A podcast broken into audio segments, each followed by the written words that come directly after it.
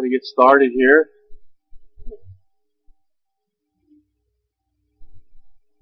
We come to really a very interesting and I think important chapter in First Samuel as well as the Bible, because it deals with some very important subjects. It just kind of stands out of, of the accounts around it. So I'm always uh, interested in uh, this chapter.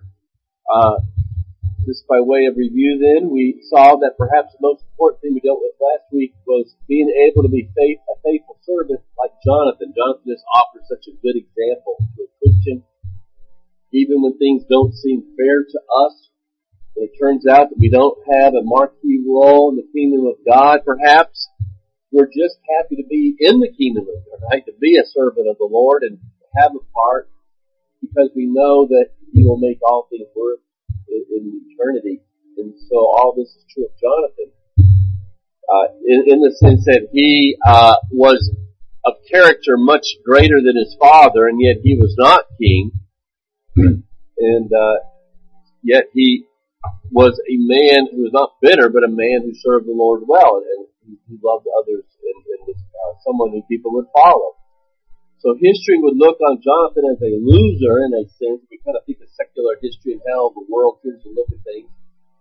Since he never got to be a king, but God needs servants, not winners. And so God was busy bringing the Messiah to the world. And so how silly to not be part of it, because you should have been king. It wasn't fair that my dad, what my dad did to me. You know, we make excuses for, uh, because things aren't going the way we want them to go.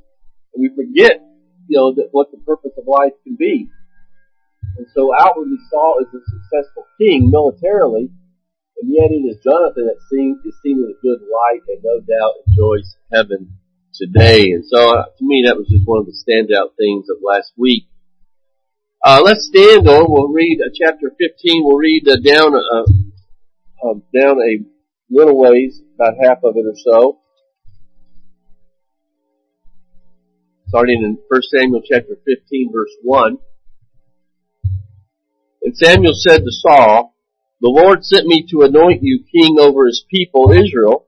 Now therefore listen to the words of the Lord. Thus says the Lord of hosts, I have noted that Amalek did not did to Israel in opposing them on the way when they came up out of Egypt. Now go and strike Amalek and devote to destruction all that they have. Do not spare them. Kill both man, woman, child, and infant, ox, sheep, camel, and donkey." So Samuel summoned the people and numbered them in Telaim, two hundred thousand men on foot and ten thousand men of Judah. And Saul came to the city of Amalek and laid in wait in the valley. Then Saul said to the Kenites, "Go, depart down, go down from among the Amalekites, lest I destroy you with them." They were uh, some who had uh, been with Israel when they came out of Egypt and had evidently settled in that area, so he gives them a chance to leave. Saul defeated the Amalekites from Habilah as far as Shur, which is east of Egypt. And he took Agag, the king of the Amalekites, alive and devoted to destruction all the people with the edge of the sword. But Saul and the people spared Agag and the best of the sheep and the oxen and the fatted calves and the lamb and all that was good, and would not utterly destroy them. All that is was despised and worthless they devoted to destruction. And the word of the Lord came to Samuel, "I regret that I have made Saul king, for he has turned back from following me and has not performed my commandments." And Samuel was angry, and he cried to the Lord all night. And Samuel rose early to meet Saul in the morning, and it was told Samuel. And Saul came to Carmel, and he, behold, he set up a monument for himself, and turned and passed on and went down to uh, Gilgal. So here Saul has made a monument for himself in his partial obedience. And Samuel came to Saul, and Saul said to him, "Blessed be you to the Lord, I have performed the commandment of the Lord." But Samuel said, "What then is the bleating of the sheep in my ears and the lowering of the oxen that I hear?" The lowing, not lowering, the lowing of the oxen. And Saul said, "They have brought them from the Amalekites, for the people spared the best of the sheep and the oxen to sacrifice to the Lord your God, and the rest we have devoted to destruction." Then Samuel said to Saul, "Stop, I will tell you what the Lord said to me this night. And he said to him, that is, Saul said to him, speak.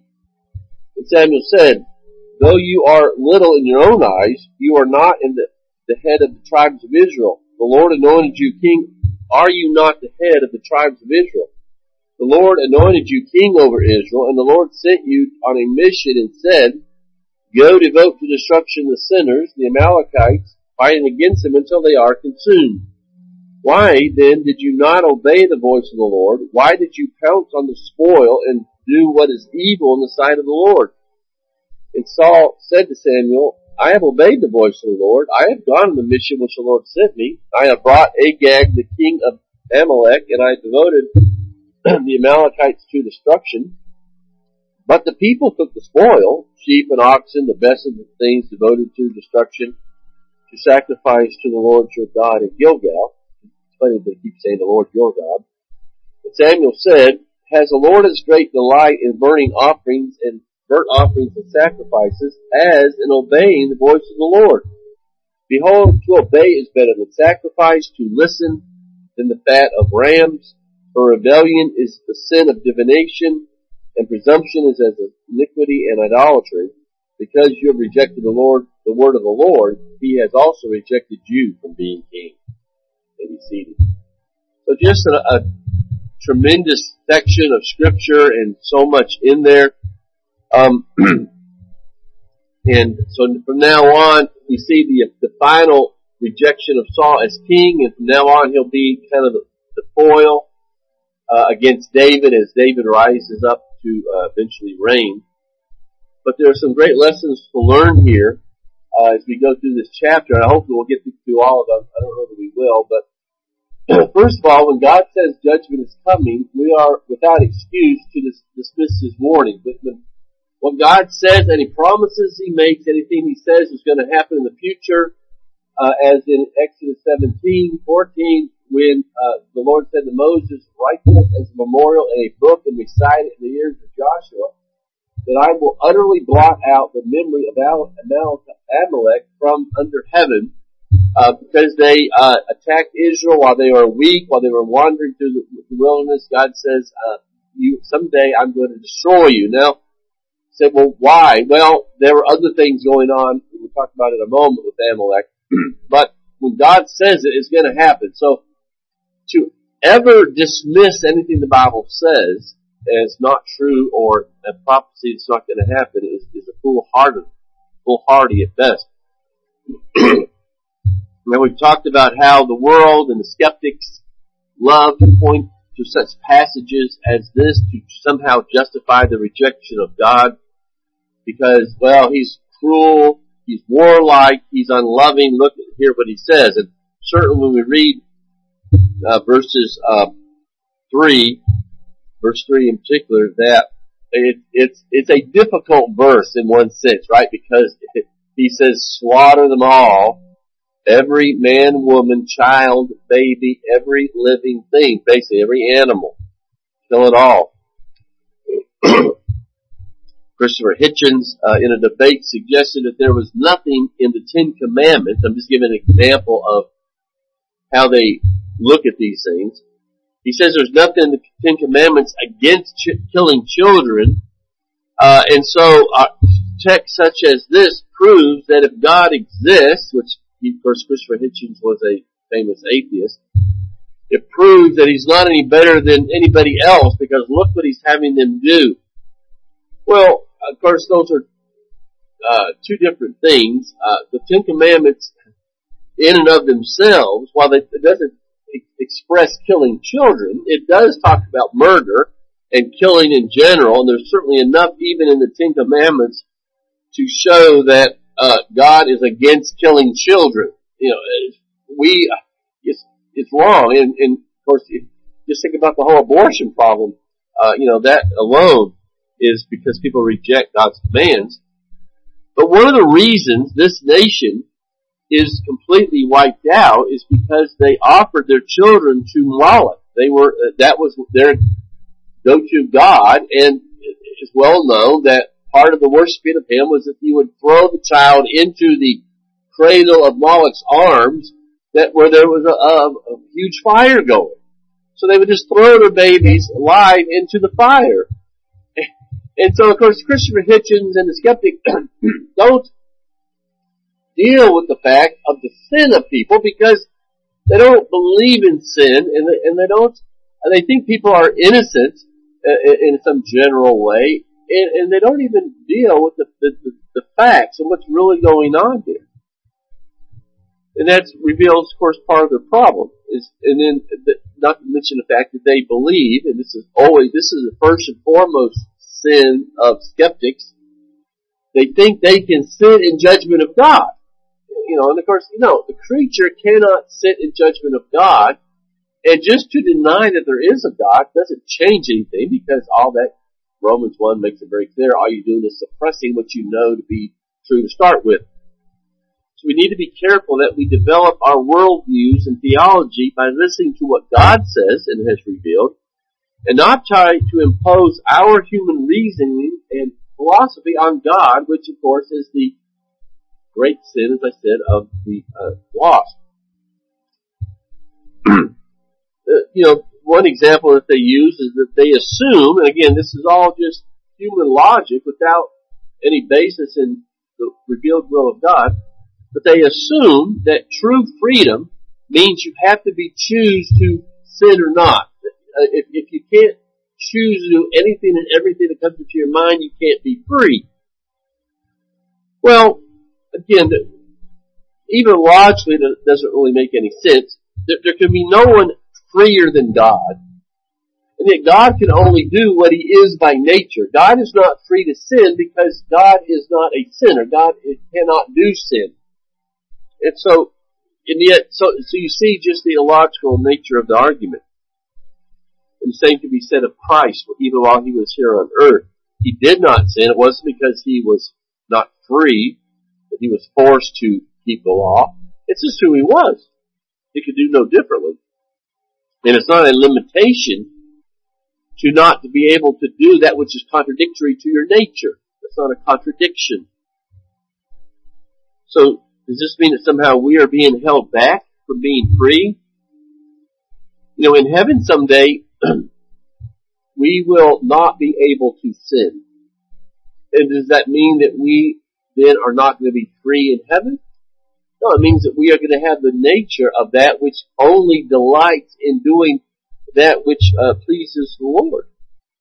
And so perhaps our ideas and definition of free will and the supposed absolute necessity to have free will needs to be defined as God defines it in the Bible, and not us to decide what is free will, what is freedom, moral freedom, and so forth.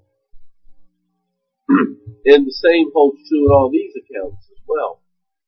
Let's be careful of imposing our sin-ridden ideas of right and wrong upon God instead of defining, letting God define what is right and wrong. In other words, it is not the creature's business to look at chapter fifteen, and make a judgment. This is God. We are to examine what God does and glean from that. At the heart of the above objection is that fallen man doesn't like to be told what to do, and so he can't rebel if he sees himself as being forced to do something. You know, they, man, people who say, well, we got to have free will because God can't judge us if I'm Uh, if, if you're doing only what I've been predestined to do. Well, no, because you're not using biblical arguments. You are drawing conclusions that can't be found in Scripture. But if you think about the fact, if, if, if we live in a universe in which there was no sin, then obeying God is the only sane choice. So it's not like if, if there was no such thing as sin, if we were not able to sin, that we aren't free. No, there, there would be no reason not to do anything other than to do the right thing. And so to say that our Creator doesn't have a right, in this particular case, for instance, to kill His creatures, is, in one sense, a, the stupidest idea one could possibly have, because you're saying that the Creator who gave me life has no right to take away that life. Well, that's the prerogative of the, crea- of the Creator to start with. And so it just shows the rebellion in the heart. And so verse eighteen suggests that this generation of the Amalekites were innocent people. And again, just notice what the king says here. Um, he says, go devote to this well. No, okay, there's two different things here. Verse eighteen, first of all, the Lord sent you on a mission and said, go devote to destruction the sinners, right, of the Amalekites. So the Amalekites were sinners. They weren't innocent people out there in, in their uh, pristine condition. And, and uh, you know, God was, in, you know, bringing uh, his, to, his word to bear upon them or anything like that. And then also notice verse thirty-three. As they're talking to King, to Agag here, uh, and Samuel said, as your sword hath made women childish, childless, so shall your mother be childish among women. So Agag had been killing uh, ch- children himself. So God had every right to punish them for their sin. And, uh, you know, so again, to think of them as innocent, to think of anybody as innocent, and that it, when God could, allows them to, because we're all going to die anyway, and to uh, allow, to, to let someone die before they die of old age doesn't change anything. That's the Creator's prerogative. In Isaiah uh, thirty-five four, we read, say to those who have an anxious heart, be strong, fear not. Behold, your God will come with vengeance, with the recompense of God. He will come and save you. God is going to, He is the judge. He will make all things right. And so the full gospel involve, revol, in, involves both the vengeance of God and His enemy upon His enemies and the salvation of His people. In other words, judgment is the reason the gospel is good news, because we're all headed to destruction. And so we do no one any favors when we try to ignore or deny all that God is, even the difficult things. It doesn't mean we have to fully understand it or fully explain it. But we don't have, God doesn't need us to decide what is the world will find more palatable about God and what they won't. And so we, we can only reveal part of what the Bible says about Him. In Revelation six nine, for instance, we know that the judgment, when He opened up the fifth seal, I saw under the altar the souls of those who had been slain for the word of God and for the witnesses they had borne. They cried out with a loud voice, O sovereign Lord, holy and true, how long before you will judge and avenge our blood on those who dwell on the earth? For it's the Lord's sovereign right to uh, do with man as He will. And it kind of gives us a, a mini scenario of the result of those who hate the Lord and His people. I mean, that, that's where the Amalekites are headed. Whether God kills them a little bit earlier, this is where they're all headed anyway. And so to decry this is to say that no one should die or be sent to hell. And it is horrific, not only what happened to the Amalekites, but it's horrific when you think about what hell is, right? The whole concept.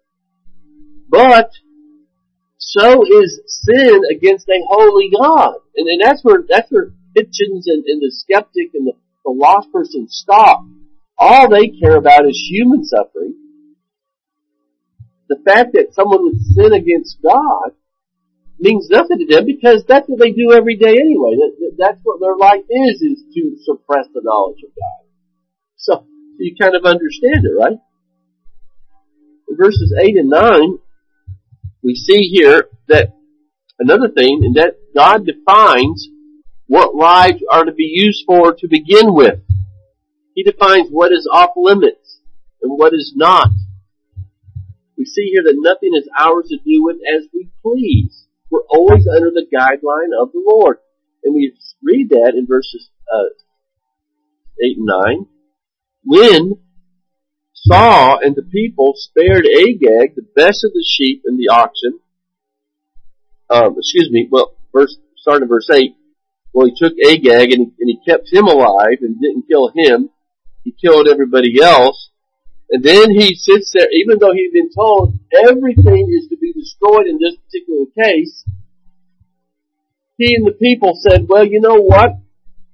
we have a better idea than God does. These, some of these things are actually beneficial to us. So let's not get rid of that. You know, later he says, well, we were going to offer these things to the Lord, which is a lie. Uh, you know, because if the Lord wanted them, he would have told them to keep them alive, right? So God has defined and has the right to define our lives and the parameters of our life. And therefore, it is not uh, up to us, or any, you know, Christian or not, to redefine what those parameters are. And so you see this with, with Saul. And he decides what he will give up or not. And you know, you, this whole idea, it's easy to give up things that are harmful or that we don't care about, right? Someone says, well, I don't smoke. Uh, it's harmful to my body. Well, which is true, and, and you know, we're gonna, wouldn't criticize that. But in one sense, you, you're giving up something that's harmful to your body. So what? You know, that, that only makes sense. But here Saul is told to give up that which is not harmful, but is pleasing and, and beneficial in some way, right? And in other words, God says that even the good and useful things are mine to give, to take away. They fall under my authority. And so you don't prove anything by giving up bad things.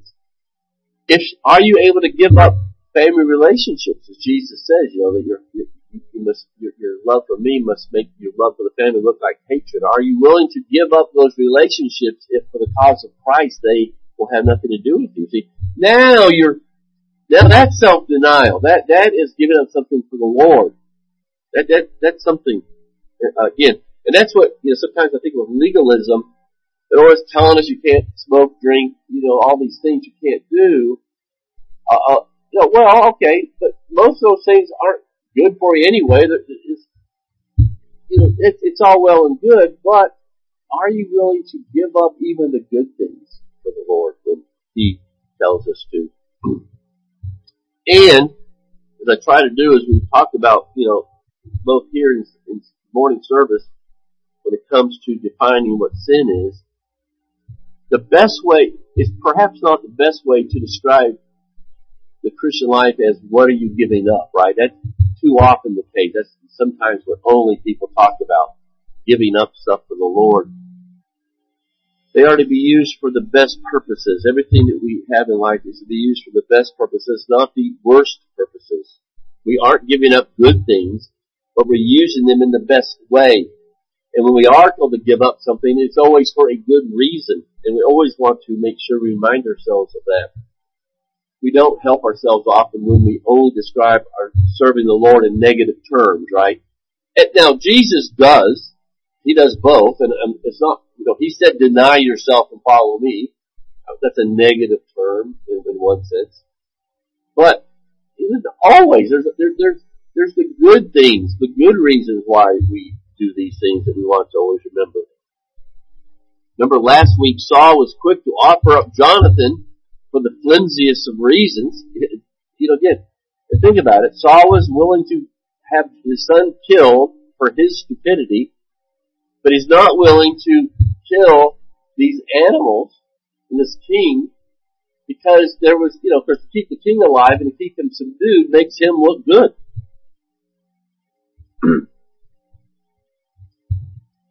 So if we will, I, I think there's application here for us because you say, well, I would never do what Saul did and sacrifice my child and have him killed, right, for why would we do this, right?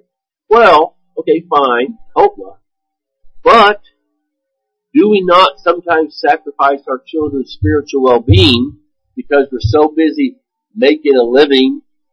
Uh, we get so busy in, in whatever we're doing in our careers or, or whatever our interests are that we don't have time. We don't take the time. I should say we don't have time. We don't take the time to raise our children in the Lord, to teach them right from wrong, to teach them the gospel and about the Lord, because we're too busy. And I, I, there's countless men in particular, but I'm sure it's true of many mothers as well, who felt, I've given my family the good life, I've supported them well, and they have completely ignored their spiritual life. They don't go to church. Uh, maybe their family does, they, but they don't go to church. They're too busy. You know, it's my day off, whatever. And they think they've done their family some service because they, they've given them a good financial life. When they've done, they've been the worst possible father they could be. And if they have ignored Christ and ignored their spiritual well-being. So let's just remember that these examples here have to be put in our own context. But just because you, you know, don't abuse your child physically, for instance, doesn't mean that you don't abuse your child spiritually. So here in verse nine, we see that Saul evidently was more concerned with what the people thought, and their motivation has nothing to do with obeying the Lord. Uh, you know, they just don't want to waste good things, and so they think that partial obedience, Saul says, I've obeyed the Lord, I've, I've obeyed all the commandment of the Lord, which is a complete lie. Uh, but this is, this is, again, something we have to, and this is the second big point we want to look at today. What is true obedience? That's kind of how I, uh, you know, um, entitled the message, right? When is obedience really not obedience, right? And Saul has a misunderstanding uh, of what true obedience is. They're willing to give up what they don't want, but not so much the things they can use. Uh, again, notice Samuel says, you guys pounced on this. You know, it wasn't like you just, well, can we make sacrifice to the Lord of this? Which would have been wrong. No, they pounced on that stuff. They, they were, it was greed. It was, this is what satisfies the flesh. It literally means to swoop down. They can't wait to get at it. But the problem is, is that, as we're going to see here, even if they had sacrificed some of this to the Lord, if you're disobeying God and doing it, you're not really making a sacrifice that pleases the Lord, right? And so when the Lord says, okay, I'm getting rid of Saul, Samuel here, notice he gets angry. And you know, the commentators deal with this differently. I really don't, I really kind of think that Samuel, to some degree, is angry with the Lord. It's just, you know, because I knew this was a mistake from the start. I didn't want to Uh, uh, anoint him as king, and you made me do it. You know, so all night long he struggled. I think he's struggling with the Lord here. When the Lord, it seems like the Lord has come around, and the text kind of says that a little bit, uh, right? Um, when, when in verse eleven, I regret that I have made Saul king, and, and I think Samuel's saying, "Well, duh," uh, you know, in, in a respectful way. Now, some commentators say, well, Samuel's angry with Saul because Saul's done wrong and all that, which is certainly probably true, but that nothing changed here.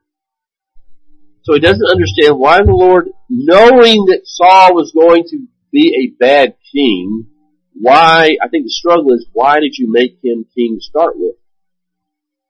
I mean, this was the highlight of Samuel's ministry in a lot of ways, to anoint the king, the first king, to make this transition from the judges to the kings, and now it looks, he's going to maybe look like he's made a bad mistake before the people because he anointed Samuel or Saul to be king, and you know, say, well, the Lord told me to, but you know, I think Samuel's embarrassed. He's he's he doesn't understand what's going on, and, and you know, I think you know, I think we've all been there, right? So he struggles all night, but notice this. And this is why I believe Samuel has a good heart. He struggles all night with this, and yet he gets up early in the morning to obey the Lord. And do you remember anybody else who's talked about this very thing earlier in the Bible? Remember when God told Abraham, you're going to sacrifice your son tomorrow, which you take him down to the Mount of, Mount of Moriah, Mount of Moriah, or Mount Moriah. And it says that Abraham got up early in the morning and started off. There, there's no, this is the will of the Lord, so I'm going to do it, whether I understand it or not, right? And, and so Samuel offers us a great example here. I think his anger shows his heart's in the right place. He's upset over God's kingdom. And we could at least ask ourselves, what upsets us. Uh, if, if you go into Jeff's Bible study, you know we're going through Jonah, and Jonah, remember Jonah was not upset that Nineveh was a place of sinners under judgment. He was upset that God would forgive them, but he wasn't really upset that the whole city be destroyed. He wanted the city to be destroyed, but there's a plant growing to give him shade of the, in the heat of the day, and God kills that plant through sending a worm, remember? And that upset him. And to the point, I wish I was dead. I can't, I can't take the heat. God's killed the plant. That's what upset him. And I think that's exactly why God did it, to expose them. You, and, and you know, so I won't get into all that. We'll get into that when Jeff gets to it. But it's, Jonah is just a fantastic book in so many ways. And in that last chapter, where, where it all kind of comes together. So, in verses fifteen and twenty-one, we, we begin to see Saul's problems here in, in detail. First of all, it says, verse fifteen, um, they have brought them from the Amalekites, for the people spared. So he's blaming the people, right, for all what's going on. He's king. Um, and then uh, verse twenty-one, but the people took the spoil, the sheep and the oxen. And so again, he's blaming the people. Um, he blames others and assumes that, that some devotion to God is better than no devotion to God. And I think that's really something we've got to key in here when it comes to what is obedience. Some obedience is disobedience. Partial obedience is disobedience. And that's what's going on here. You cannot pick and choose, do something. It's like you're throwing God a bone, and now, oh, I've, I've done something for you, so you should be happy. And that's what some people do on Sunday. They throw, they think they're throwing God a crumb. I, I go to church and I endure the preaching for an hour, and so now I'm free to live my life the way I want to live it. And notice here in verse sixteen, Samuel cuts all that crap off immediately. Stop, I don't want to hear anymore. But what does he say? He says you need to listen to what God says about this. And so the, the, the third thing we see here, that, that is the difference between what is obedience and what is idolatry. And so he does it by making four things.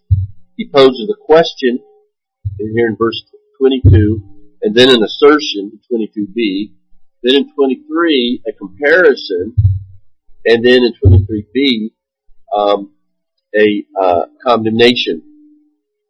And so no passage, I think, in the Bible any better uh, gets to the essence of serving God and the difference between true faith and false religion like this one. Samuel negates this sacrifice not absolutely, but relatively. In other words, even if they are going to offer some of these things to the Lord, Samuel doesn't say, well, it's not a sacrifice, but he says it's not one that pleases the Lord. It really is a sin. He's saying that formal worship, then, cannot be a substitute for obedience. In other words, we were talking about a little bit about this in the men's meeting when it comes to liturgy, and there's a lot of different denominations and churches out there that have a, you know, a, a lot of liturgy in their services, and it's not all bad. I mean, you might go to one, and there, there would be, you know, they'd say a prayer at certain times, and uh, they would uh, have the songs maybe at different times, and uh, read the scriptures, you know, and things. It's all, nothing wrong with any of that, right? But there are some groups, uh, the, the Orthodox, for instance, the Greek Orthodox, the Orthodox Church, uh, certainly Catholicism, but the Orthodox Church is kind of known for this. The liturgy is the main focus of the church. The, as we go through these uh, different uh, actions and, and say these things, then while we're doing that, the Holy Spirit is, is bringing grace upon us. So it's the liturgy. It's not the preaching of the Word. It's not faithful doctrine. It's the actions, the formal worship, the liturgy. They make much of that, even more so even than Roman Catholicism. And so, but of course we know what Rome does too, and, and with some of the liturgy that they do. But is not Samuel saying, wait just a minute? Um, formal worship cannot be a substitute for obedience. Worship, when we come together in church, it is to hear what God has to say primarily. Yes, we are to sing and praise the Lord. We are testified of, of the Lord's goodness, as we're going to do this afternoon. That's all part of why we come together. But it primarily is to hear what God has to say to us so that we know how to live in a way that pleases Him. So we don't decide what God is worthy of and what He is not worthy of. There's nothing in the Old Testament. There's, excuse me. This, this is not anything new in the Old Testament as well as the New.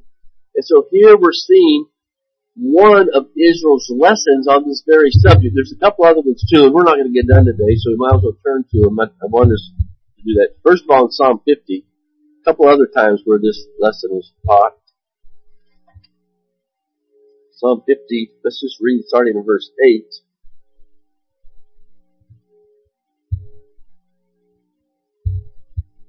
Psalm fifty, verse eight. Not for your sacrifices do I rebuke you. Your burnt offerings are continually before me. Well, he could rebuke them for those because they were, they lived under a covenant where they had to do that. I will not accept a bull from your house or goats from your folds. For every beast in the forest is mine, and the cattle on a thousand hills. I know all the birds of the hills, and all that moves in the field is mine. If I were hungry, I would not tell you, for the world and its fullness are mine. Do I eat the flesh of bulls or drink the blood of goats? Offer to the Lord a sacrifice of thanksgiving, and perform your vows to the Most High. And call upon me in the day of trouble, and I will deliver you, and you shall glorify me. Uh, you'll stop there. But you see here, he says, look, when you make these sacrifices, when, you, when you're worshiping me, praising me, I don't need any of this. You know, I, you know, you're not, that's, the sacrifice I really want is in your heart, is your life.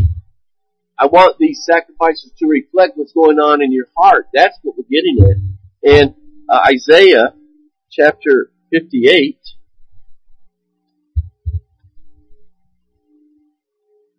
and Isaiah, uh, there's several passages, I think, in Isaiah where this is brought out, but this is one of the good ones. Let's just read this chapter here. Cry aloud, do not hold back. Lift up your voice like a trumpet. Declare to my people their transgression, to the house of Jacob their sins. Yet they seek me daily and, del- and delight to, to know my ways, as if they were a nation that did righteousness and did not forsake the judgment of their God. They ask of me righteous judgment, they delight to draw near to me.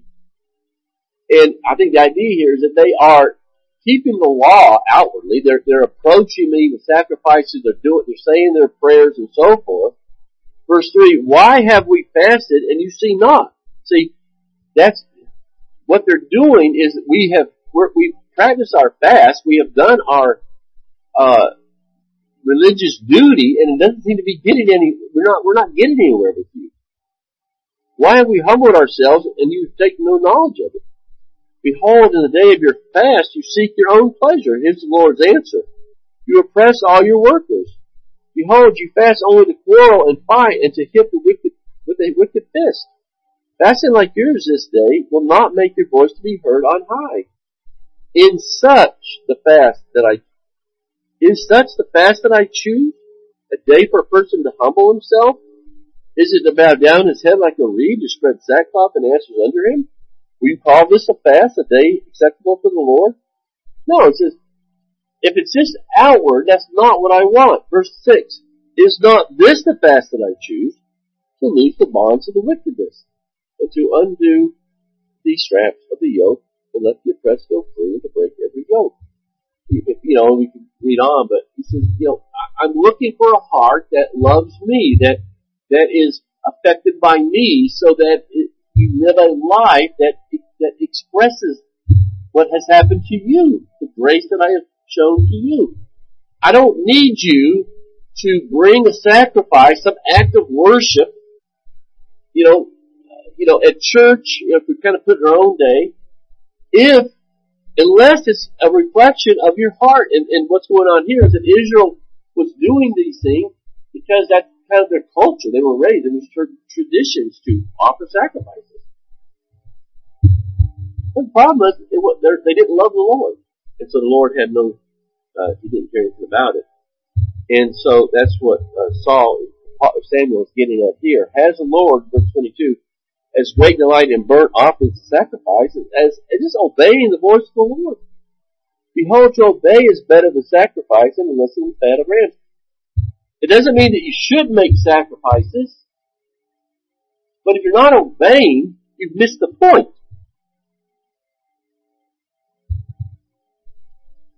Um, so verse twenty-three, I'm sure I don't, um, someone well said, so first of all, he's made, he's, a, he's asked a question that he just read. Then he makes an assertion, and someone said, in light of this assertion, the assur- assertion is, behold, to obey is better than sacrifice, to listen than the fat of rams. So that's kind of the heart of the issue. Someone well said, in sacrifices, a man offers only the strange flesh of irrational animals. That's sort of the heart of that. In other words, there's got to be something more than bringing a animal sacrifice, because at the end of the day, what are you doing? As we read in Psalm, God doesn't need that. He's not going to eat it. You know, he, he, he owns it to start with, right? Whereas in obedience, he offers his own will, which is rational or spiritual worship. And that, I think, gets to the heart of what is, what's going on here.